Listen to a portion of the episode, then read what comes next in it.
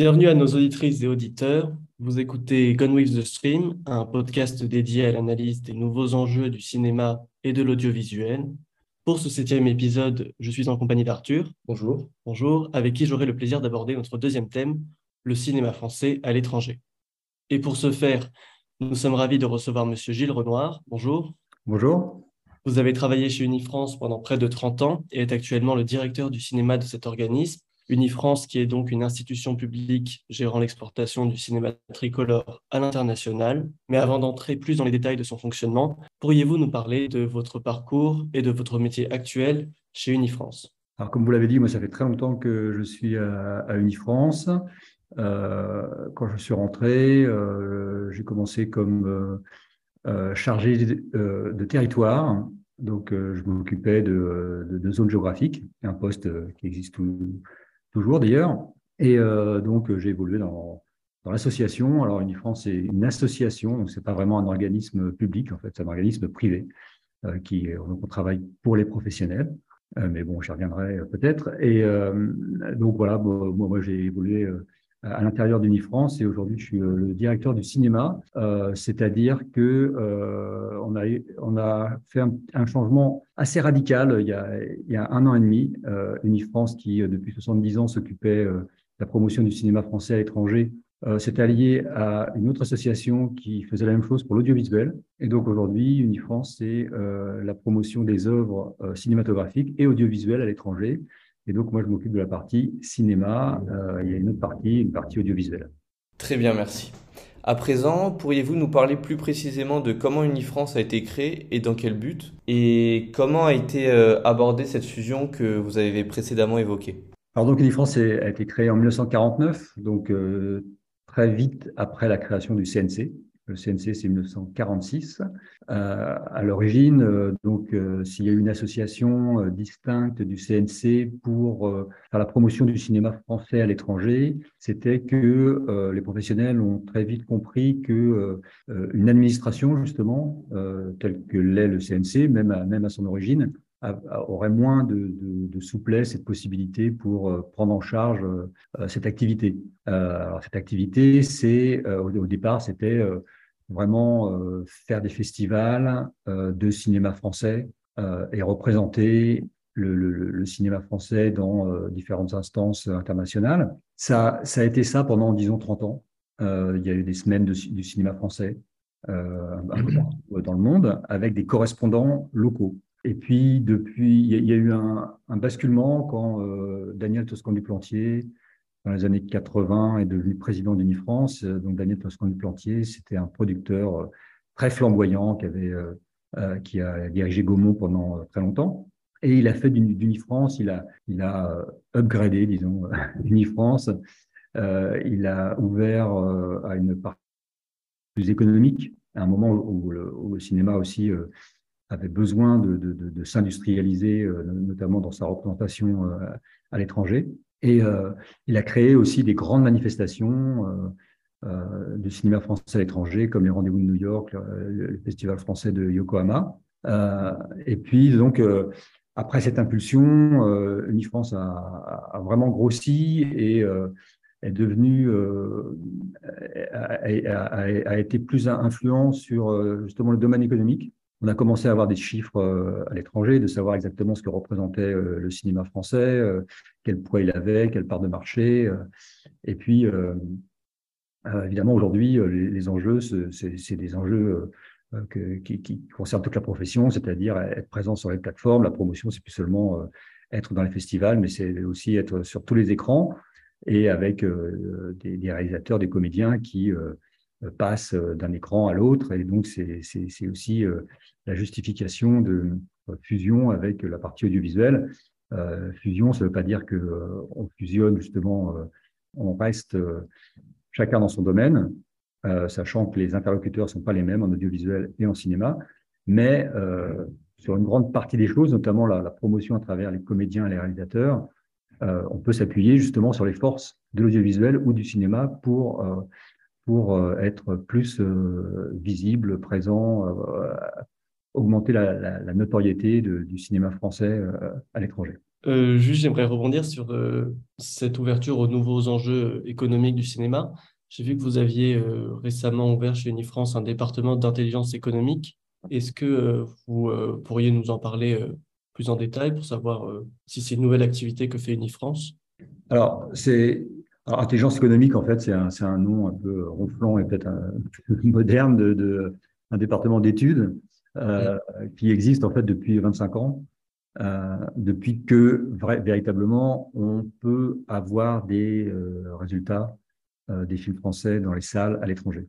Cette activité, on l'a, développée pendant pendant de nombreuses années. Aujourd'hui, on a plus de 90 pays dans lesquels on a les résultats. Et je tiens à dire que le cinéma français est le seul à, fournir, en fait, euh, film par film, vraiment entrée par entrée, euh, le nombre de spectateurs pour ces films à l'étranger. Il n'y a aucun pays qui fait ça. Euh, même les Américains, les Américains ils font ça pour les films de studio. tous les studios hollywoodiens connaissent au dollar près les recettes de, leur, de leurs films à l'étranger, mais pas pour les autres films américains. C'est vraiment que pour les films de studio.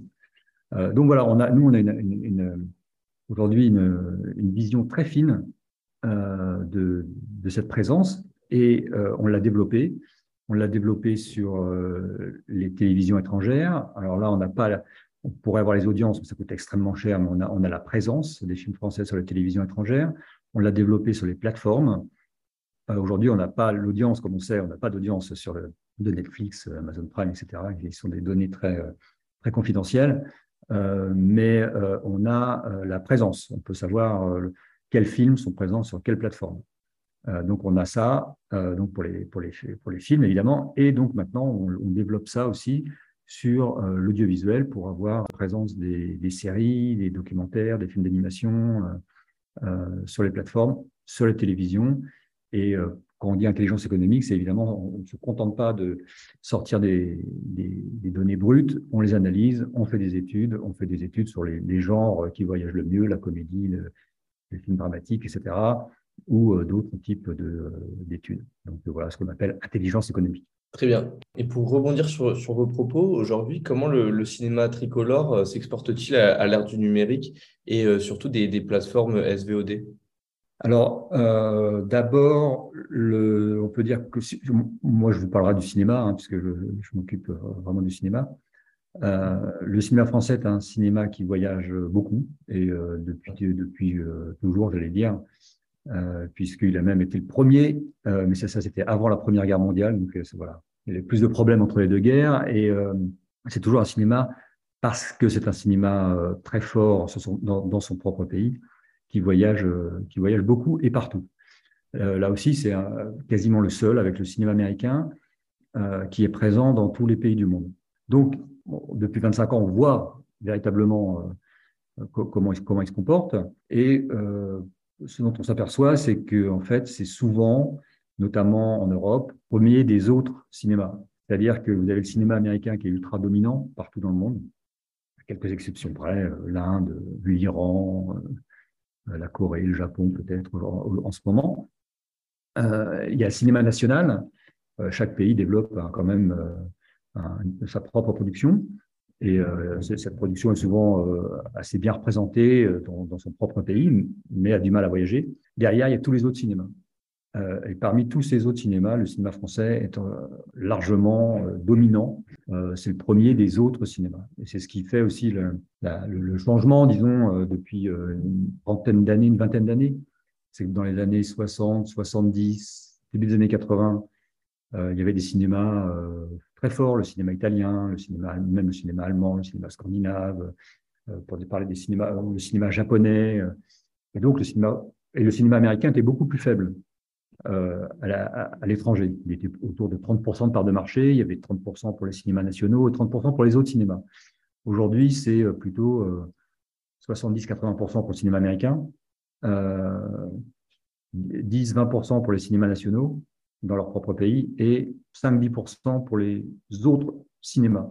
Et donc le cinéma français, en général, occupe euh, dans ces 10% entre un tiers et la moitié des, euh, des, euh, des parts de marché. Qu'est-ce qui a fait que justement le cinéma français se démarque des autres cinémas européens, donc vous l'avez dit, italiens, scandinaves ils sont tout aussi bien représentés, ces derniers cinémas ou... Alors, ce qui, ce, qui a, ce, qui a, ce qui a, changé, c'est que ben, dans les années 80, donc, il y a l'explosion des télévisions. Euh, donc, c'est la télévision est arrivée dans les années 50. Dans les années 80, il y a eu la vidéo, les, nombreuses chaînes qui sont, euh, qui sont apparues. Et les cinémas euh, dans, le monde entier sont plus ou moins effondrés. Le cinéma français, non, parce qu'il y a eu des, des lois, des réglementations qui ont permis du financement, des obligations de diffusion de la part des, des télévisions et aujourd'hui de la part des plateformes, qui permet qui, qui, qui tout, toutes ces réglementations ont permis au, au, euh, un financement important et donc euh, des, euh, une production toujours forte avec des, des, des films avec, avec, des budgets importants. Et euh, donc, c'est ça qui a permis au cinéma français de survivre en, en quelque sorte et de, de, devenir dominant au sein des autres cinémas en dehors du cinéma américain. Et c'est encore le cas aujourd'hui au, au, moment où les plateformes apparaissent et bouleversent un peu justement le, financement de tous ces contenus, comme on dit. Très bien, bah, merci pour cette réponse. Euh, donc maintenant qu'on a mieux compris euh, ce que fait Unifrance, nous aimerions euh, aborder avec vous la, représentation que les étrangers ont du cinéma français. Ainsi, euh, selon vous, qu'est-ce qui caractérise le cinéma français euh, et pouvons-nous parler d'une singularité française? Alors c'est difficile de globaliser parce que si on rentre un peu dans, les détails, on s'aperçoit que euh, les Mexicains euh, n'aiment pas les mêmes films français que les Allemands, qui eux-mêmes n'aiment pas les mêmes films français que les Japonais, etc. Donc c'est intéressant, de, on pourra peut-être rentrer dans les détails un petit peu après. Euh, mais il y a quand même une certaine image. Il y a dix ans, on avait fait une grande étude sur justement l'image du cinéma français à l'étranger. Et il y a quand même une certaine image globalisante, disons, du, cinéma français euh, qui tourne autour, euh, pendant très longtemps, de la nouvelle vague. Euh, donc, et après, un cinéma assez réaliste. alors ça, on remonte plus loin dans Renoir, etc. Mais à la fois réaliste, peut-être un peu romantique, parisien, et, qui, pour au-delà des, peut-être au-delà des, spectateurs, mais peut-être plus des, étudiants, des, gens qui aiment, des cinéphiles peut-être, euh, un cinéma qui fait passer quelque chose euh, de personnel, euh, qui exprime une vision euh, propre euh, liée au réalisateur, enfin c'est le cinéma d'auteur, quoi. Donc, qui perdure d'ailleurs, cette, le cinéma est très très diversifié, mais euh, le Festival de Cannes porte toujours, par exemple, cette, vision qui met en avant euh, le réalisateur, qui donne une vision du monde et qui apporte un, propos personnel, en fait, euh, un, angle de vue. Euh, donc, le cinéma français est porteur de ça, de cette idée. Bon, c'est pas le seul, mais c'est très ancré. Et puis, bien sûr, pour être plus léger, euh, le cinéma français s'appuie beaucoup sur euh, la vision euh, idéalisée que les étrangers ont de la France, de Paris, de la French Riviera, etc., etc., de l'amour, des, histoires dans des, histoires d'amour dans des studios parisiens où on discute sur un lit en train de fumer. Ça reste ça reste vrai. Voilà, il y a, y mais c'est à la fois un défaut et une qualité, quoi. faut aussi pouvoir en sortir. Et euh, donc, bah, justement, pour euh, parler un petit peu de ces différences de perception euh, selon les pays, est-ce que vous pouvez me parler des marchés où le cinéma français est très présent et euh, ceux sur lesquels le cinéma français peut encore plus s'insérer? Alors, le cinéma français est présent fortement dans des pays dans lesquels il y a une forte relation culturelle et ancienne. Naturellement, euh, il est plus présent en Europe euh, qu'en Asie du Sud-Est. Donc, on peut dire que euh, les pays francophones, évidemment, sont, Suisse, Belgique. C'est un territoire naturel de, diffusion des films. Et après, les grands pays européens sont les, marchés, les territoires dans lesquels le cinéma français fonctionne le mieux, attire le plus de spectateurs, notamment l'Allemagne, l'Allemagne, l'Italie, l'Espagne, moins le Royaume-Uni, qui est un, un, territoire très, très, très compliqué pour tous les cinémas étrangers, En Allemagne, euh, historiquement, ce sont les, gros, dire les grosses comédies qui fonctionnent bien. Euh, de Funès, les films de Funès cartonnaient, les films de Gérard Rory avec Belmondo cartonnaient, euh, les films avec Pierre Richard, et puis plus récemment, les films de Danny Boone, les films de Qu'est-ce qu'on a fait au bon Dieu a marché, Intouchable a été un succès mais phénoménal en Allemagne. Voilà, en Allemagne, ce sont les comédies. Euh, en, Italie, euh, ce sont, il y a, donc, une grande tradition des coproductions françaises et italiennes qui s'est tarie il y a 20 ans, mais il reste quand même ce, lien particulier. Et là, sont plus les films, j'allais dire, familiaux, euh, les, ou les films genre Belle et Sébastien. Enfin, c'est ce, type de film qui fonctionne. Et aussi le cinéma d'auteur. Le cinéma d'auteur, j'allais dire, de qualité. Euh, euh, les, les, auteurs de festivals, euh, Ozon, Assayas, etc. Euh, voilà, ça c'est l'Italie. Euh, Espagne aussi, ce sont les, films assez, populaires euh, français qui fonctionnent. Donc voilà, l'Europe, c'est vraiment le premier territoire pour le cinéma français. il y a les États-Unis. Les États-Unis, c'est un territoire très important, même si les films ne fonctionnent pas très bien, mais ça ne fonctionne pas pour l'ensemble des autres cinématographies. Sortir son film aux États-Unis, ça reste très important pour un cinéaste. C'est un, une sorte de gage de reconnaissance, en fait, dans l'autre pays du cinéma, ou je ne sais pas quel est l'autre. Euh, et euh, donc là, ce sont bizarrement les films d'auteur, euh, très, très, euh, très pointus. Euh, où, euh, les films, justement, la Nouvelle Vague, sont restés très longtemps attachés aux réalisateurs de la Nouvelle Vague. Et aussi récemment, les, les réalisatrices. Euh, le cinéma français est un de ceux qui donne le plus de place, même si c'est quelque chose qui, qui, est encore vraiment à développer aux réalisatrices. Et euh, euh dernièrement, Céline Sciamma, par exemple, euh, a rencontré euh, des, bons succès aux, États-Unis. Et de temps en temps, il y a des films très commerciaux. Donc, ça, ça a été longtemps les films de Dubesson. Euh, ça, quand, quand, les films, quand ce type de film-là sortait aux États-Unis et pouvait sortir dans, des combinaisons très larges de salles, ça faisait des succès euh, très importants. Euh, pour aller très vite, il y a aussi le Japon qui est un territoire très important. Aujourd'hui, en Asie du Sud-Est, il y a le Japon et la Corée.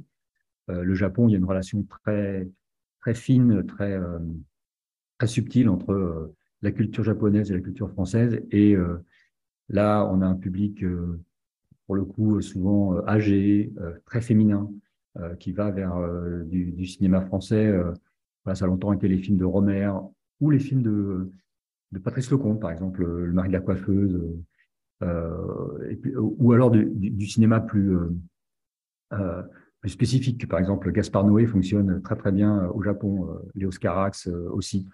Euh, donc on a des, un public très cinéphile au Japon autour du, du cinéma français. voilà, donc je vais pas passer en vue tous les territoires, mais euh, en Amérique latine, par exemple, le Mexique, qui est un très gros territoire euh, d'entrée, là, sont les films d'animation, un genre euh, qui a explosé ces dernières années.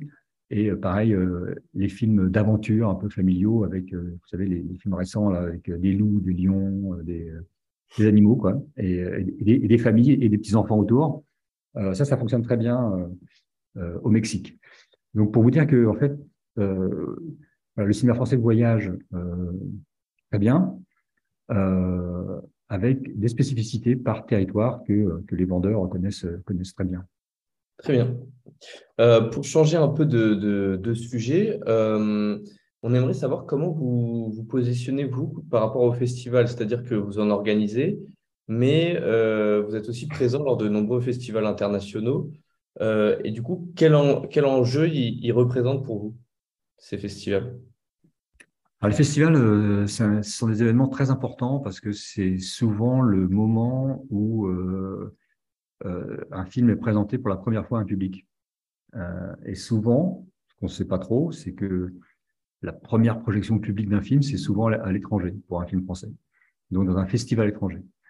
Euh, donc c'est très important pour le réalisateur, pour, bah, pour tous ceux qui ont participé au film déjà. Et puis voilà, c'est souvent la, première pierre d'une carrière euh, des films euh, à l'international. Donc, à Unifrance, notre rôle, euh, c'est de montrer ces films. Donc, on organise nous-mêmes des festivals. Alors, on les organise dans des, dans des pays plutôt lointains et importants. Donc, au Japon, à Yokohama depuis plus de 20 ans, à New York, en Chine, on a un panorama en Chine.